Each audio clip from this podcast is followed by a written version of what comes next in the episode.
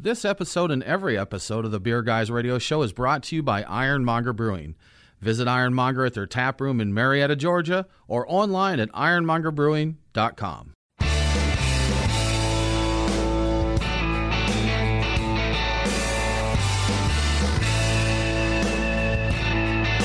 Open up a tab, grab a seat, and pour a pint. It's time for the Beer Guys Radio Show, You want free beer? Go to the brewery. dedicated to the art, science, and enjoyment of craft beer. Yo, what's wrong with the beer we got? Now, here are your hosts, Tim Dennis and Brian Hewitt. And welcome to the Beer Guys Radio Show. We're broadcasting from the Beer Guys Radio Studios in Marietta, Georgia. And this week, we're talking to Doke Beer. I'm Tim Dennis, and with me, as always, is my good friend and co host, Brian Hewitt. Hey, Tim. So joining us today, we have Youngwon Lee, the CEO and founder of Doke Beer. We're going to talk about all the typical beer stuff, you know, kimchi, bamboo, fish sauce, the usual. All kidding aside, we're talking about unusual ingredients and Korean inspired beers. Youngwon, thanks for joining us. Thank you for the invitation today. Absolutely. Um, we're sipping a bamboo pilsner Yes. right now. And Youngwon, I think you said this has uh, some bamboo tea in it that does contain bamboo leaves, correct? Correct. Yes. Interesting, man. It's great. It's a very tasty pilsner. Now, is this tea something that you would normally consume, like outside of a beer form, or is it? Uh, Yeah. Uh, Okay. It's, a, it's a pretty common. The literally the name is bamboo leaf tea. Okay. So uh, we make a hot tea out of that. But we've done also a couple of uh, series of pilsner with uh, different types of tea. So we've done Grand Keemun black tea as well as uh, Malty Assam. Uh, it's always like really fun to uh, brew that with kind of a pilsner style beers.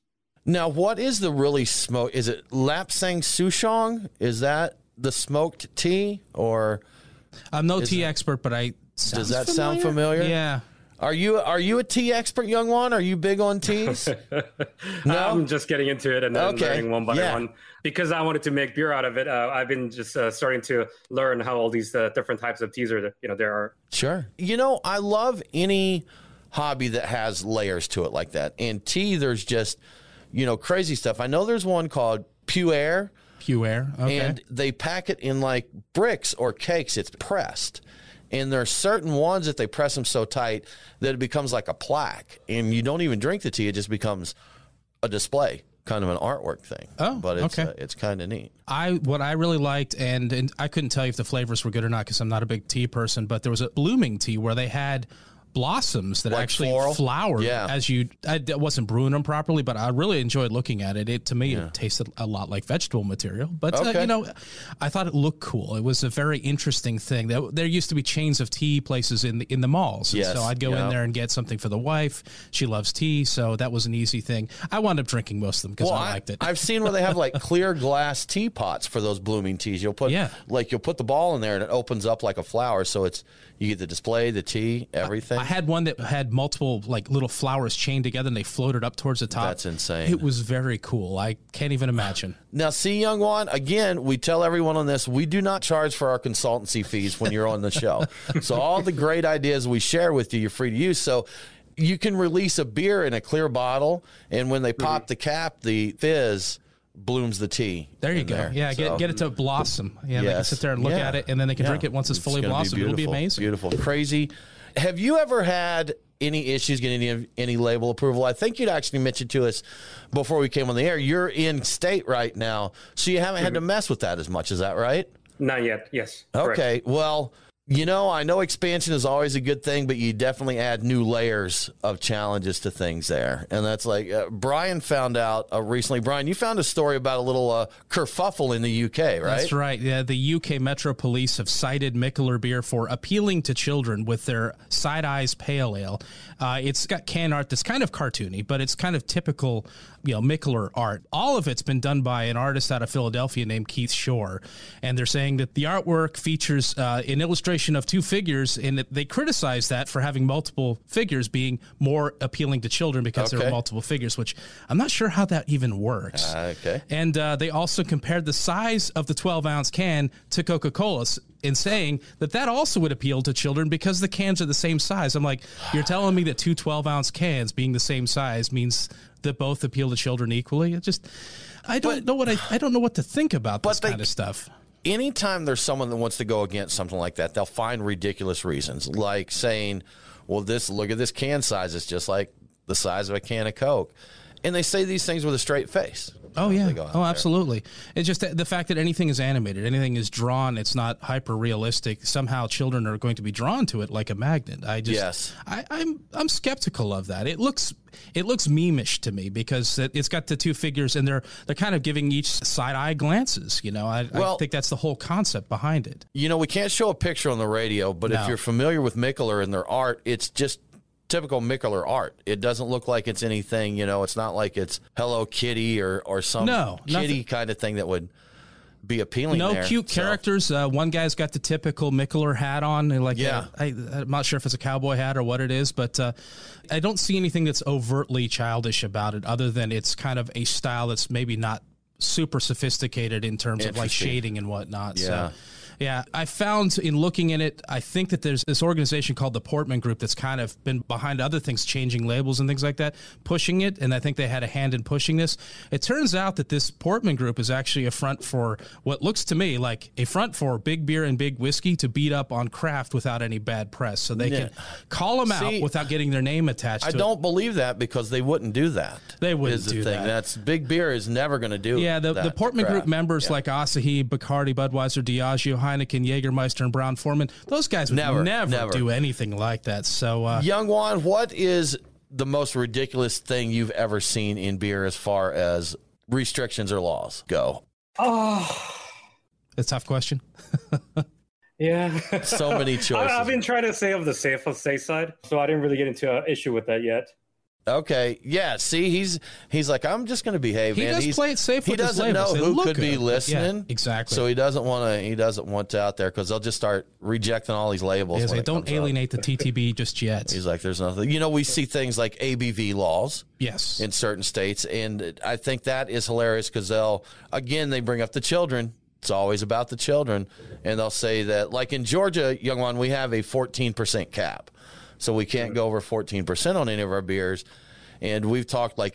Avery makes some really nice high ABV beers. Absolutely, the yeah. brewery, you know, Black, Yes, it was recently Black Tuesday. Tuesday, Yeah. so you know that's a big boozy beer, and they're they're nice, but the kids are not going to be getting their booze fix off forty dollar bottles of beer.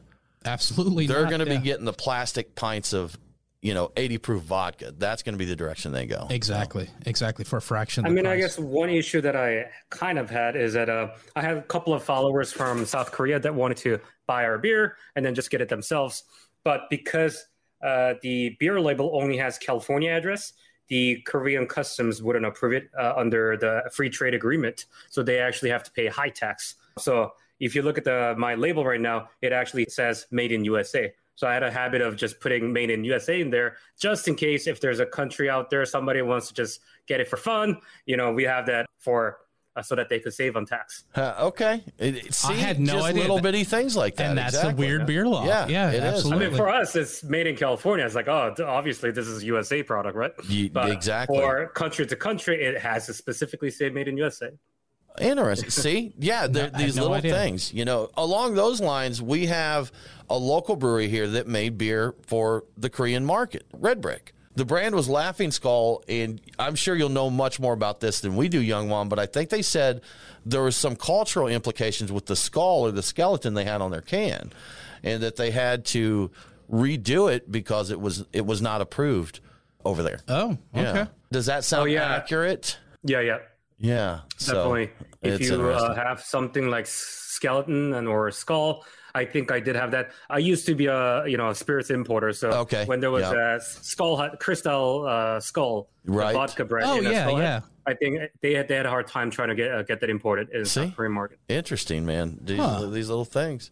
You That- never know. Yeah, exactly. Like the kid eating the oatmeal on the uh, founders That's of right. breakfast. I think it was Texas. Texas issue had them that, right? change it. I think they removed the kid. You know what? I'm not 100% sure. I haven't looked at the beer in a while, but they may have removed the kid from all the labels across the country at this point, just as I'm a sure. precaution, basically, against other people having the same issue. Yeah, So, say we don't want to have any troubles. Yeah. he's eating. You, there's no telling what could be in that bowl that kid's eating. Exactly. It's like, it could be oatmeal, but it could also be Black Tuesday. Methamphetamine Or methamphetamines, You know, you methamphetamines and Black Tuesday Yes, together. Yeah. yes, great combination. there. Absolutely. Well, you are listening to the Beer Guys Radio Show. We do need to take a break, but we'll be back very soon with Doke Beer.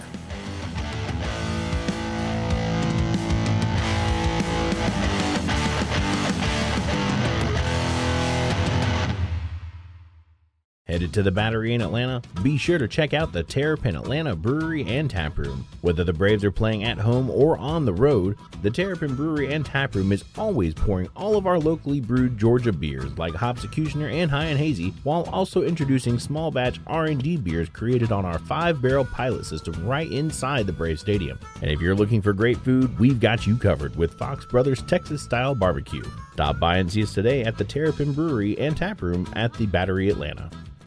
The holidays are upon us, and with many in our community struggling with tough times, finding some normalcy can make all the difference. For years, Must Ministries has worked to help our neighbors get back on their feet. The Nest Kennesaw is a proud supporter of Must and would like to invite you to join them on December 10th for their annual toy drive. Every donated toy goes to Must's Toy Shop, where parents can shop for a special gift for their children. Come to the Nest on December 10th, bring a toy, and enjoy great craft beer and a chance to win cool prizes. Your support could mean the world to your neighbors in need.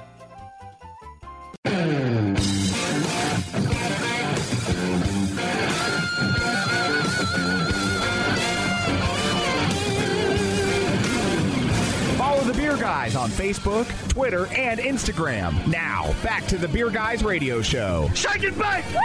Welcome back to the Beer Guys Radio Show. Remember, all episodes are available on demand, so if you missed the broadcast, get the podcast. Beer Guys Radio is available on all popular and unpopular podcasting apps. Now let's get back to Doke Beer. Doka beer with uh, Youngwon Lee. Youngwon, I have just opened your Yuzu Blonde here, um, pouring that. So, uh, can you tell us a little bit about this beer?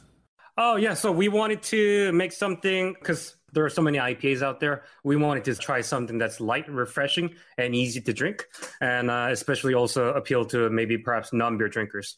So uh, we decided to make a series of blonde ales, and uh, the first one was obviously uh, we decided to go with yuzu, which also is called yuza in Korean. Okay. And it gives like sort of a lemony citrus, but also a sort of a sweet note to it. And I thought that would be a perfect fruit to be used for blonde ale. Yeah, it's nice. It's not. It's It's, not pleasant. sugary sweet. You know, Correct. fruitiness, little sweetness, little fruitiness. There, it does play very well. It does make me think. I, I like this, and I'm like, I like that that uh, yuzu or yuza quality. Like, I'd like to see that in a saison. I mean, it, it's great here. Oh yeah, but yeah. It'd be wouldn't that be great in a saison? It would be good with a saison. I'd I, have I to say that because I just had a saison earlier. Yes, yes, sometimes. the wonderful Saison. Youngwon, the name Doke beer, I know it's derived from, uh, I'm not going to say this right, but it's Dokebi or Dokabi is in Korean, correct? Mm-hmm. Can you, It's called Tokebi. Okay. Yeah. Can you tell us what a Dokebi is and how that relates to Doke beer? Yeah. So dokebi uh, are Korean mythical creatures that likes to hide in the objects during the daytime and comes out at night, hangs out with people, eat, drink, uh, and then you know help good people, punish the bad. And you know when I was thinking about you know creating our brand, I wanted to do something with sort of a Korean uh, heritage that uh, could also represent you know who we are. And I thought you know Dokebi was perfect fit. Uh, in fact, my wife actually gave me the idea to you know use that name, and I said, well, since we're a beer company, let's add er to it. And you know, surprisingly, it, it's spelled B I E R, so which is like the German way, but also you could you know obviously see it's a beer company, uh, and you know they're known to be like the wanderers and you know shapeshifters, adventurers, Okay. and that's what I wanted to do in terms of being innovative, trying different ingredients. And because we don't have our own brewery, we're Gypsy Brewing right now. We're sort of the wanderers, and you know, by adding er, we're just kind of like acting like the Dokebis. And you know, it- it's a small wordplay, but you know, I thought it kind of aligns with uh, what I wanted to do as a company. I did a little research on, on the Dokebis, and it says they were uh, mischievous, troublemakers. Like they were good natured, but troublemakers, right? Right. Does that fit for uh, Doke beer as well? Yeah, yeah, yeah. Okay, all right. If Little they're shaking up the market, you know, they're uh, disruptors, disrupting disruptors the, there. the beer market, then yeah, that makes sense. I was trying to get a sense of like, are they things that are liked? Are they things that are disliked? Or are they just kind of a catch all? Like, if something goes a bit awry, you just blame those Dokebis. You know, it's like, oh, they got me again. How do they figure into day to day life? Well, because this is like rooted in like folklore, and then there were not much uh, written like stories around it. Depending on which region you go to, they're sometimes revered as a god to you know help you with like you know fishing and whatnot. And then there are sometimes they come out at night, hang out with people, and a lot of times you you remember hanging out with them, but uh, when you wake up in the morning, you kind of don't remember their face, right? So it's kind of you know within you, and it's they're in your you know life, but they're they kind of disappear that sounds a lot like a night out drinking too. It's like it I remember. I, have yeah, had a few. I remember like, I was with somebody. I don't remember what they look like or the name. Yes. It must have been Dokebi. But I was yeah. there. That's it. That's what you can blame it on now. Yeah. It was not the 14 stouts. No, not at all. The it 14, 14% stouts. Right. Yeah. Exactly. yeah. So, Youngwon, what led you to start in a brewery? I got into the alcohol industry when I was 19 years old in South Korea, and in Korea, it's a legal age to drink and uh, it started with the wine, and then uh, it led to you know spirits. So I ended up being like a wine and spirits importer for brands like Stolichnaya, Armand de Brignac, Ace of Spades, Patron, Tito's Vodka, and then I used to run a bottle shop, restaurant, whatnot. And I had an opportunity to come back to the states to run a brewery, and I really thought it was really fun compared to like you know selling other alcohol products because you know, you could always get consumer feedback and make something new, something innovative. Whereas wine, you harvest, you know, grape and then you sell it for same product over and over. Whereas beer, I think the industry was very open uh, to trying something new, but also very collaborative, and then becoming sort of a one community and helping one another. So that's uh, what I thought was really welcoming. And when I started working, and as I worked more, I started experimenting with these Asian ingredients on couple of our beer flavors. And it had a really good feedback from the customers. So when I started this company, I said, hey, you know, when I start Doki Beer, I'm actually going to be more more Asian, more original in my own way to represent the beer that I like. So, you know, with that, we said uh, we are going to focus being more of an Asian inspired brewery, and let's use all these uh, ingredients that was never used in the beer market. So we started experimenting with you know, the bamboo leaves, yuzu, you know, lemongrass, peppercorn, sometimes kimchi, you know, ginger, chili powder. And thankfully, they've been pretty good so far, except you know one uh, experiment of the batch that we actually failed. But so far, so good. no, you got to back up now, man. We got to know about this one that I failed. I think man. I heard I heard about this. Okay. Is this the fish sauce one? Was it fish sauce that you oyster did? sauce? Oyster sauce. Oyster That's sauce. what it was. Okay, I was close, and it was a sauce of some kind. Okay, I went. right. So fish sauce in the right dose is fantastic uh-huh. in dishes. When I do my cheap fifty nine cent ramen. I add some toasted sesame oil, a little drop of fish sauce in there, and uh, some garlic, and it really brings it to life there. That sounds great to me. But I was at uh, a local pho place, and they had what I thought was sesame oil on the table, and I poured a big spoonful of it and was was going to taste it and like sipped it out, and fish sauce sipped directly is not delicious. Not delicious. Okay. It's not. You Does don't want to do like shots. Fish? it like it's pungent. Very pungent. I mean, it's pu- I don't even know that it was really fishy. It's just a very pungent, sharp, okay. sharp sauce. So I'm not a big know. cooker, so pungent, I don't sharp, know salt. Yeah, salty and pungent there. So, which in small doses is great to add some character to your dish, but maybe not to do shots, Brian. Probably not shots. Oh, like you could do it like pickleback though, right? fish Man, sauce back, I just right? don't see. I just don't see the point. I mean, there. it could yeah. be all right. You know, this could be the next big internet challenge. I hope this shows up on TikTok. The hope, fish sauce challenge. I hope that a lot of people on TikTok do this. I won't see it because I'm not on TikTok. I was going to say that's just because of your hatred of TikTok. Yeah, it's pretty right? much because I hate TikTok and I want them to yeah. do bad things to themselves. But you know, hey, you know, that's that's behind beside the point. So okay, okay, fair enough, fair enough. Right now, you are in California. You're based out of the Bay Area, correct? Mm-hmm. You started as a pop up, is that right? Yeah. So, you know, I knew that uh, starting a brewery would be very capital intensive. And what I wanted to do is that, you know, build kind of a community. And like the Dokebis were like, we want to wander around. So we started with the idea of uh, contract brewing, gypsy brewing. So me and my team, our brewer, we decided to come up with our own recipes and reach out to local breweries with extra capacity. That way, it's a win win for everyone and also we get to kind of experiment with all different types of ingredients and flavors That's awesome. That's fun. The pandemic happened and the, the pop up tap room had to close. Were you are you still planning on uh, having a permanent location, or are you going going to stick with the whole contracting slash gypsy brewing thing? Uh, I think we will try both. So we actually opened up last year, February 7th. That was a first day of San Francisco Beer Week, and then whole pandemic happened. Yeah. And what I did is that we did sort of Asian inspired beer as well as I did Korean tapas for the food because, you know, I realized going to all these breweries, it's always pizza and burger. And I was like, well, let me just do some Korean food. And I think that's even going to be more interesting for a lot of uh, customers. But because of pandemic, we decided to pull out from the tap room and then just focus on beer distribution. But now I'm actually getting ready. I just had a meeting with a, a spot today, uh, you know, for a possible brew pub. That'd be cool. Very That'd be cool, fun. Yeah, I got to say that I love the idea of Korean tapas, just because I, I don't know Korean food that well. But if I wanted to be introduced to a new type of food, especially with very unique flavors, I think the tapas is the best way to do it. It's like a food flight, you know, like a beer flight, food flight. I love tapas because, it, like you said, it's like a food flight. Look, a 32 ounce porterhouse is impressive to look at. Give me two ounces of steak and two ounces of this and two. I'm I'm much happier. But Exactly. we're going to talk some about those Korean tapas, but in just a couple of minutes, Brian. You're listening to the Beer Guys Radio Show. We do need to take a break, but we'll be back very soon with more from Doke Beer.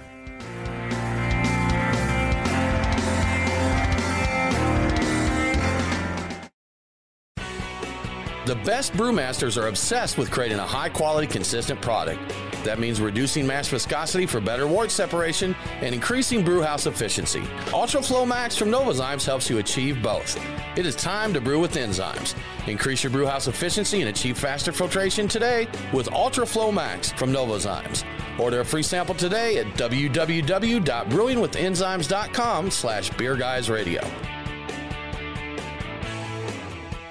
Brian and Tim, the beer guys. If you're like us, no lunch or dinner is complete without a pint or two of craft beer. which is why Truck and Tap in downtown Woodstock, Alpharetta, and Duluth are always on our list. Tim, why do they call it Truck and Tap? Well, the tap part is easy, Brian. They've got 18 of them. As for the truck part, that's where it gets interesting. Truck and Tap features your favorite Atlanta area food trucks, so you're getting a different menu every day. Truck and Tap in downtown Woodstock, Alpharetta, and Duluth. Truckandtap.com, let them know that the beer guys sent you.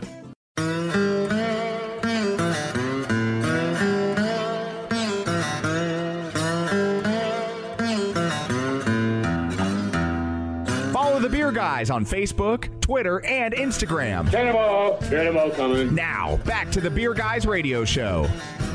Welcome back to the Beer Guys Radio Show. I want to give a quick shout out to one of our great radio affiliates, WSLA 1560 AM and 93.9 FM in Slidell, Louisiana. Catch Beer Guys Radio on WSLA every Saturday at 8 a.m. Now let's get back to Doke Beer. Doke Beer. Youngwon, when we went to break, we just chatted about tapas a little bit, like Korean tapas and beer. Very interested in Korean tapas, what you may have done there. What are some of the dishes you did? With a Korean fried chicken and uh, diff- three different flavors. Okay. So just regular fried, as well as there's a Korean yangnyeom chicken, which is like sort of um, like a red sauce but sweet and spicy at the same time. We also did some Korean style short rib, as well as uh, kimchi uh, fried rice or uh, braised kimchi uh, with pork. And what else did we do? Some Korean dessert with uh, black sesame ice cream, oyster flight. But our menu changed a little bit, uh, you know, before the pandemic and after the pandemic, because you know after the pandemic we just couldn't do any kind of a fresh seafood or anything like I that. gotcha. We did some, you know, fish like raw fish as well, and then I wanted to make it more of a. The reason why I wanted to do tapas is that you go to any Korean restaurant, uh, it's always like big serving meals, and for a non-Korean person to try for the first time, it's little bit challenging. I wanted, even if you're first time trying out Korean food, be able to try all different you know style of it so you actually get to learn more about the cuisine as well as have fun with it yeah Sure. Now, were your beers that you make, were they made to pair with these dishes or were dishes made to pair with the beers? yeah i mean especially for you know korean fried chickens you could Sure. Pair any beer uh, but especially Yeah. for the bamboo pilsner that was one of the first beer that we released and it paired really well um, we actually used the bamboo pilsner for the chicken batter Okay. Yeah, Cool. makes sense. Good stuff. So Tim was talking about it earlier. I'm going to steal that question. Are craft beers, especially the Western styles, are they popular in Korean culture, or are you looking to drink other things over there? So, past five year has been very um, has been changing quite a lot. Before that, it was more of a you know Cass and Hite, which is sort of the Budweiser Miller of Korea, and they were very dominant along with soju. And Koreans drink a lot, um, okay. and th- those were the dominant uh, flavors. And there was a lot of um, tax regulations and restriction on you know opening up a craft brewery, and the tax was very heavy. But past five years, five ten years, that has been changing a lot. There was a lot of uh, tax relief and movement favoring the craft beer brewers. So now there are about, I would say, over 150 breweries in Korea.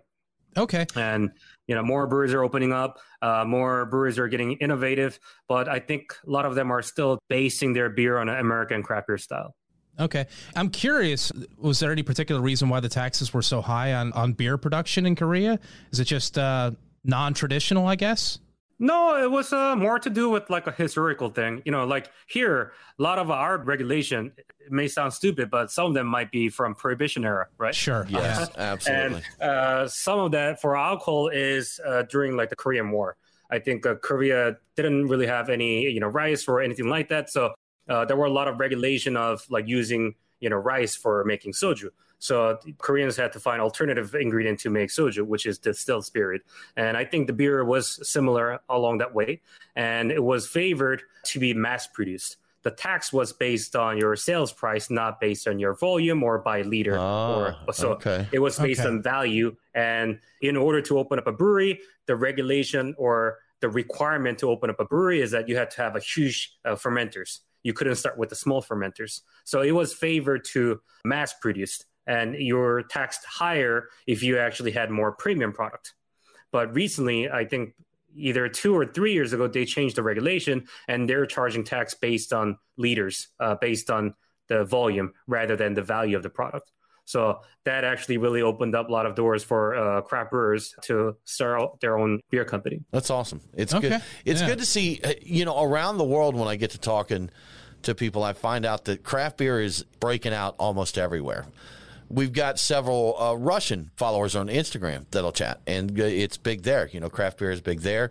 Uh, India, we yeah, launched one. India is kind of up and, I- coming. I'm forgetting the name of the platform right now, but it's it's similar to like iTunes and that for India. Ga- Gaana, G A A N A, I think, uh, something Sounds along those lines. familiar. Yeah. But we had our show launch on there, and they immediately became like our fifth or sixth largest source for our podcast downloads. You know, so there's India's getting all over the craft beer, man. So everywhere it is, I joined this group on Facebook. It's called Friends of Froth.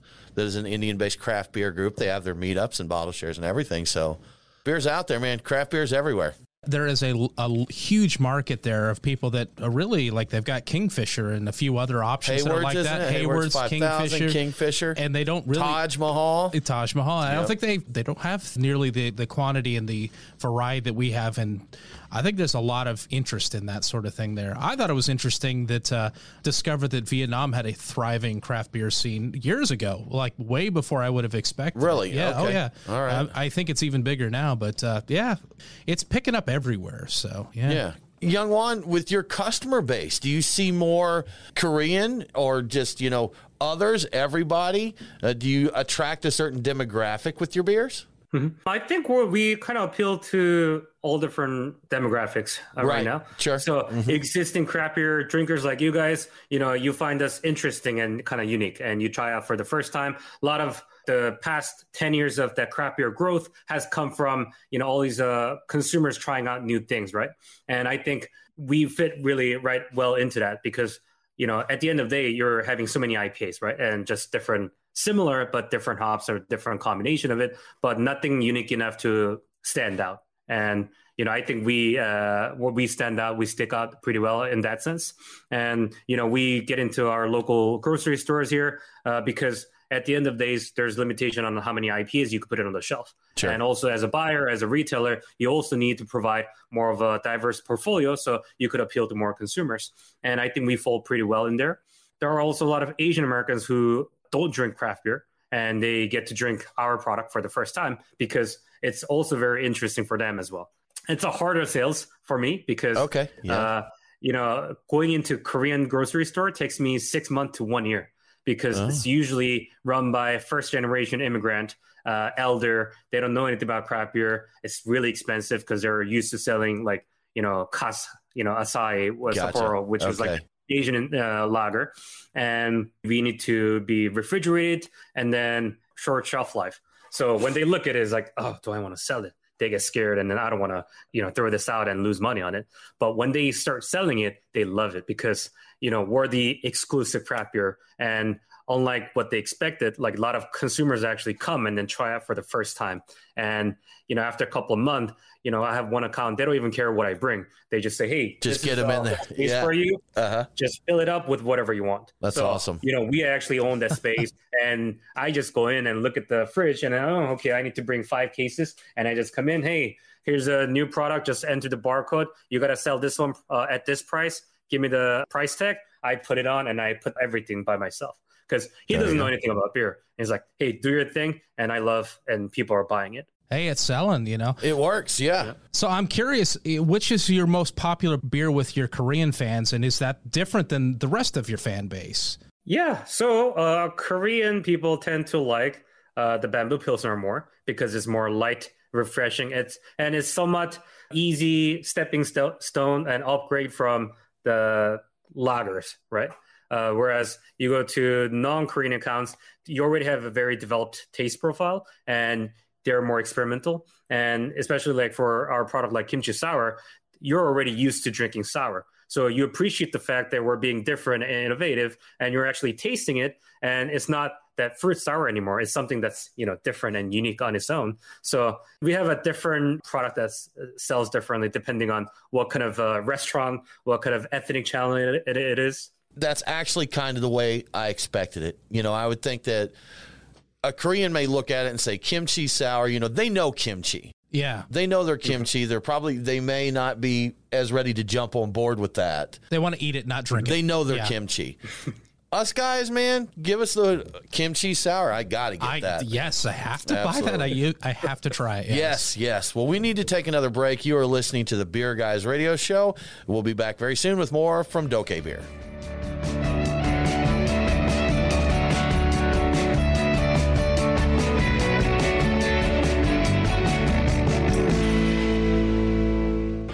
Have you ever thought about owning your own brewery but don't know what it takes to get one built? We're Storytime Construction, and we build breweries. We're Georgia's most experienced and hands on contractors when it comes to building new breweries and tap rooms, or expanding existing breweries. We offer full build outs, remodeling, and additions, as well as consulting and construction management. Give us a call at 770 733 4343. Storytime Construction. We build breweries. Have you visited Ironmonger Brewing recently? Take a trip and see the newly renovated and spacious tap room, or enjoy the outdoors in their new beer garden with plenty of seating and shade to ease that summer sun. Ironmonger's tap room has a variety of craft beer and hard seltzer on tap, with wine and spirits coming soon. Ready for a bit of adventure? Try out axe throwing with Ironmonger's 16 target range. It's the perfect spot for some quick fun or to host your next party or corporate event. So grab your friends and have some fun today at Ironmonger Brewing.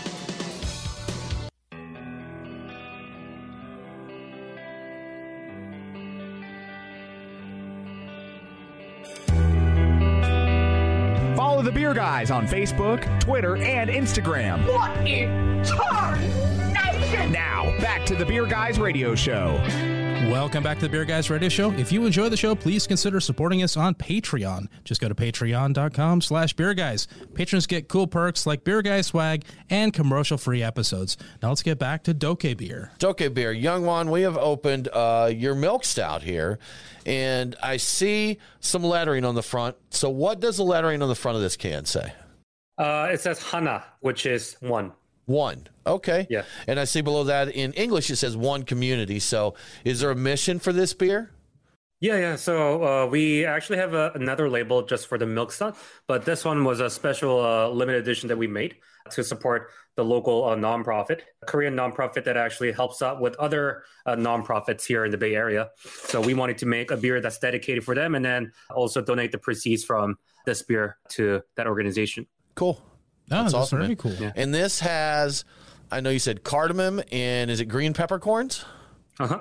So cool. Is there another variety that doesn't use green peppercorns, like a different kind of peppercorn, or is it all the same? So there's like a green peppercorn, black, and then also a Szechuan peppercorn, which has like the reddish color and the more you know flavors. Yeah. Have you used all of them in the uh, in the milk stout, or just the green so far? Not yet. For this one, green, and then uh, we also have a series of wheat beers that we make, and you know some of them has a, a black or sometimes uh, different peppercorns. So I'm intrigued by that, knowing that there's all the variety of peppercorns. I don't know my peppercorns that well. Why green of the the variety that's available? Yeah, I mean, uh, for this particular, uh, you know, stout, that that's the flavor profile with the cardamom. Without that would uh, go better together. So that's what you know the reason why we chose the green peppercorn. So there's also pink peppercorns, Brian. Yeah, yeah. Little fruity, little Yeah, I've mild, noticed that. fruity. This is nice. It has a nice little lingering peppery finish. It does. Yeah, It's tasty. It's, it's very enjoyable. Youngwon, we've talked a lot about uh, the fact that you're Korean inspired, Korean flavors, you know, everything that you're bringing to your beer.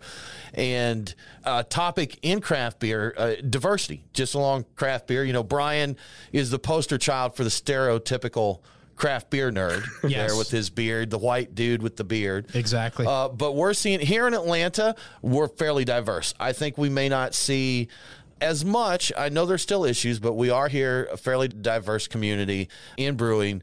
Where you are, how diverse is it? And was diversity one of your goals in starting Doke Beer? It was not the goal initially, but I think it's becoming more of my mission. You know, when I worked at the previous company, you know, when I go to all these beer festivals, I was like literally the only Asian guy there, right? Right. and I'm Okay. skinny. I'm like the one that stand out at, at the, all these beer festival at the booth. And whenever I go to make a beer delivery to all these uh, craft beer tap rooms, as soon as I walk in, everyone's looking at me. Hey, what's this dude over doing over here, right? And I thought I was like, oh, everyone's looking at me. Let me just grab a beer and I go to a bar, talk to a bartender, and kind of speak about you know our company, right? And everyone's kind of drinking their beer, but with their like ears open to you know my Sure. conversation. Gotcha. And everyone would walk out with the four packs. And I thought that was okay. Well, I'm being different and uh, I'm unique in the space, and let me use that to my advantage. And that mind was growing, in my, you know, idea was growing in me. And when I decided to, you know, start this, well, actually being who I am uh, to the most of it, it would make our brand and what I do stand out more. So that's what I did because I thought being unique is really important uh, as a brand. And I thought if anyone were to do this concept, who's going to do better? I'll probably do it because I don't see any other Asian guy working in the beer industry. And it's going to be weird for a non-Korean guy to come out with kimchi sour. Right? This is true. that just Yes. doesn't, you know, kind of relate. So, you know, that's what I started. And with the more I kind of work on it, and especially with the the hate crimes last year, and then the you know Right. movements and whatnot, it's becoming more of a mission, right? And I think if the more I can succeed, and then the more uh, our beer goes abroad, and then more famous it is, and I think that would also give, I think, better influence and more diversity to the industry. And you know, I randomly get people like come to our booth and then come to me and say, "Hey, I wanted to really wanted to work in the beer industry, and I'm not white, I'm Asian, Okay. and it's hard for me to really get my foot into that industry. And I would love to, you know, be part of what you're doing." And when I hear that, it really gives me more energy and it gives me more mission. This is not only a business opportunity. I really want to make it happen and actually open up more doors to whoever that wants to work in the industry and give that more diversity and give that more culture to what we do and where we are. That's awesome. And people are great about diversity with food. Like they're going to seek out Korean. There's an Ethiopian joint here that I love, Indian Yeah. food, you know, all these flavors. But we're just covered up, loaded up with the hazy IPAs, with the the standard beers out there. I love that you're doing this, Youngwon, because you're taking a beer that I'm familiar with, bringing something new to it. So I have some familiarity. I know a little bit what to expect, but it brings another layer to it for me. And that's was always what was so fun about beer for me was Yeah, new. yeah. It's new. It's exciting. You you hang out with your friends and you try something new. You try something new. Beer has increasingly lately become a little bit more about uniformity. Everybody wants the heavily fruited sour and they want the, the hazy IPA. I think part of the attraction earlier on, like you were saying, was uniqueness. We wanted back in the extreme beer days. I'm like, we were people were putting peppercorns in triples, you know, Belgian Right. triples, that sort of thing, and we were looking for that. I don't see that as much anymore, and I'd I'd actually kind of like to see us return to that sort of thing. I think people are playing a little more safe. I have no hate for people going to traditional styles. The loggers love those too, but I think there's plenty of room for interesting, experimental, new flavors, new people to come into uh, the industry and liven things up. Right. Is there anything you can think of, Youngwon? I think you kind of covered there in, in the general sense that craft beer could do to be more welcoming. Uh, are there any opportunities out there that, uh, what can we do? You know, as the typical white dudes with 1.0 beards 1.0. over here. So, But I think it was always welcoming to me. Uh, I thought it was like the most welcoming industry and being collaborative and helping one another. We have this beer uh, guild beer forum, and anyone runs out of you know hop, they put it up. Everyone comes, hey, come here, I'll drop it off, pick it up, and you know we're always helping each other. So I think it was always welcoming, but I think we were not intentional in terms of being like, okay. Ethnically diverse. And i think a lot of that is actually happening. And and i think it's really changing. And uh, i wish you know i think it's always hard for whether you're minority or not because i also had a staff back in days. He was local white and he wanted to really work at a brewery but he never had a chance to work at a brewery. And he's like oh you know everyone says i need to have an experience to work at a brewery but how do i make an experience when i cannot even you know, Right. start my job yes. right and and this is a white guy who just got out of college. And he really wanted to work you know work at a brewery. And i think just being that open-minded and giving that opportunity and just being fair to everyone uh, whether it doesn't matter what background you are what ethnicity you are and where you're from right? And i think working in this industry or like the alcohol business long enough is that sometimes it's not the experience it's the passion right? And i think experience is something that you could learn and then you could have within like three months six months and then it's the passion that would actually make the level the same whether you're a one year Sure. veteran or a three year you know if you have a more passionate person that started the last six months that could be far more advanced in your knowledge about the beer or about the industry if you have the passion. So you know i always say it's going to be hard to get in but always follow your heart and be passionate about it. And if you knock on the door enough you find your way Right. and i think uh, we're ready for that now when Brian and I were homebrewing a lot, one thing we would do if there was a style that we didn't know or something, we would go to the brewers that we respected here locally and say, "Hey, can I ask you a question?" You know, and we'd ask, "What I want to do this. What do I need to do to make this happen?"